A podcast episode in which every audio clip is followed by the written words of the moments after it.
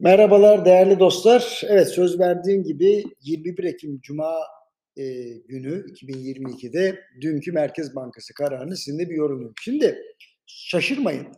E, dediğim gibi sürpriz bir sonuç bekleyenler için her zaman aynı uyarıyı tekrar etmek zorunda kalıyorum. Şu an içinden geçtiğimiz süreç ve söz konusu sürecin yarattığı şartlar siyaset kurumunun iktisat dizinde bahsedilen yöntemlerle yola devam etmesini engelliyor. Biz buna ne diyoruz politika uzmanlarıyla beraber? Tek yöne girmiş siyaset. Şimdi bu çok ciddi bir gelişme olmadan ağızdan çıkan sözlerden geri dönülmeyeceğini gösteriyor. Dolayısıyla piyasalar da zaten serbest değil. Serbest piyasa mantığıyla da eleştirmek mantıklı değil. Hem de muhataplar da öfkeleniyor. Şimdi öfkelendirmeyelim kimseyi. Çünkü kişiler öfkelendiği zaman duymaz hale geliyorlar. Biz tam tersi eleştirilerimizi kişileri duyar hale getirmek için yapıyoruz. Dolayısıyla işler daha da sertleşecek. Şimdi biz ne yapalım? Onu konuşalım. Şimdi faiz düşüşlerinden bir kere pek az kişi faydalanıyor. İşletme sermayesi konusunda ciddi sıkıntısı olanların mutlaka işlerini bir süre dondurmaları gerekebilir ileride. Gücü yetenler varsa en az 3 aylık cirolarını kenara koysunlar. Halka arz bir çözüm olabilir. En azından borçlanma maliyeti yaratmayan bir kaynak temini ancak biraz çetrefilli yani komplike.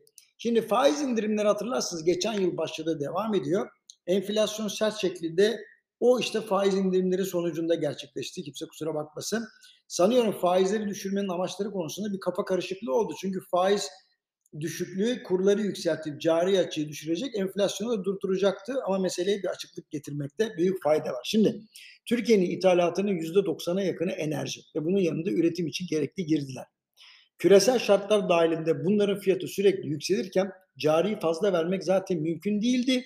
Bir de üzerine bunu kur yükselişlerini ekleyince enflasyon yükseldi. Maalesef bütün bu gelişmeler tedarik endişeleri, fiyatlama davranışlarında e, bozulmalar getirdi. Hayat pahalılığı raydan çıktı. Bu durumun yan etkilerini yatıştırmak için de ücretleri sürekli arttırdık. Bu da enflasyondaki yapışkanlığı iyice arttırdı. Şimdi Türkiye'deki bordroların önemli bir kısmı asgari ücretli. Ben demiyorum ha. Bordroların %62'si e, pardon özür dilerim e, 42.6'sı düzeltiyorum.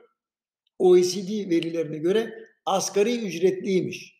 Dolayısıyla hükümet ne yaptı? Artış oranlarını bizzat ele aldı. Ama bu sefer de firmalarda çalışma barışı zedelendi. İşverenler asgari ücretli olanlara zam yapmak için devletten işaret bekler hale geldi asgari ücretin bir seviye üzerinde ücret alanlar da bundan nasibini aldı. Ha bu arada ev sahipleri kiracılara dedi ki sen de bana en az asgari ücrete yapılan kadar zam yapacaksın diye baskı yapmaya başladı. Asgari, asgari ücrete bakılarak yapılan tüm fiyatlamalar da tolerans sınırlarını aştı. Yapacak hiçbir şey yok. Sonuç olarak düşük faiz politikası belki de engellenemeyen ya da kendi halini bırakılması gereken gibi düşünülen enflasyona karşı ılımlı bir büyüme oranı yakalamak için yapılıyor. Ama şu ana kadar yüksek enflasyon, yüksek büyüme gibi bir garip döngünün içindeyiz. Ha, büyüme yavaşlarken enflasyon da baz etkisiyle gerilerse belki de hükümet amacına ulaşmış gibi gözükecek. Ancak bunun bedeli şöyle oldu. Döviz rezervlerini kaybettik. Kamu maliyesinde bozulma var ve yükselen hayat pahalılığı ve mecburen katlandığımız kendi ülkemizde yabancılaşma. Maalesef ödediğimiz faturalar bu. İşte bundan sonraki süreçte politika faizleri düşürülürken iktisadi yavaşlamanın ortaya çıkacağı, enflasyonun yüksek kalmaya devam edeceği ve enerji maliyetlerinin de kolay kolay sakinleşmeyeceği, piyasayı düzenleyen mevzuatın sertleşeceği, kurların yükselmeye devam edeceği öngörüldüğüne göre seçim öncesi başlatılacak kredi kampanyalarını kaçırmamak lazım. Enflasyonun dörtte biri kadar kaynak maliyeti bence kaçırılmaması gereken bir fırsat alabilmeyi başaran varsa. Tabii bunların bir maliyeti olacak. Bütçe açığı ve cari açıkta hedefler şaşacak. Büyüme 2023'te yavaşlayacak. İşsizlik geniş tanımlı olarak yükselmeye devam edecek. E, ücret artışları ve maliyetler firmaların kar kriziyle baş başa kalacaklarını zaten bize söylüyor. Şimdi bu mücadeleden sağ çıkacak olan firmalar olacak. Onların da tecrübesini dikkate alıp gelecekte yaşanacak başka süreçler için bizleri ışık tutan dokümanlara dönüştürmek lazım. Ben merak ediyorum e, bu işlerden kurtulanlar bunu nasıl başaracaklar? Efendim ben bazı reçeteler verdim ama bundan da farklısını, fazlasını yapanlar olacaktır. Takip etmekte fayda var.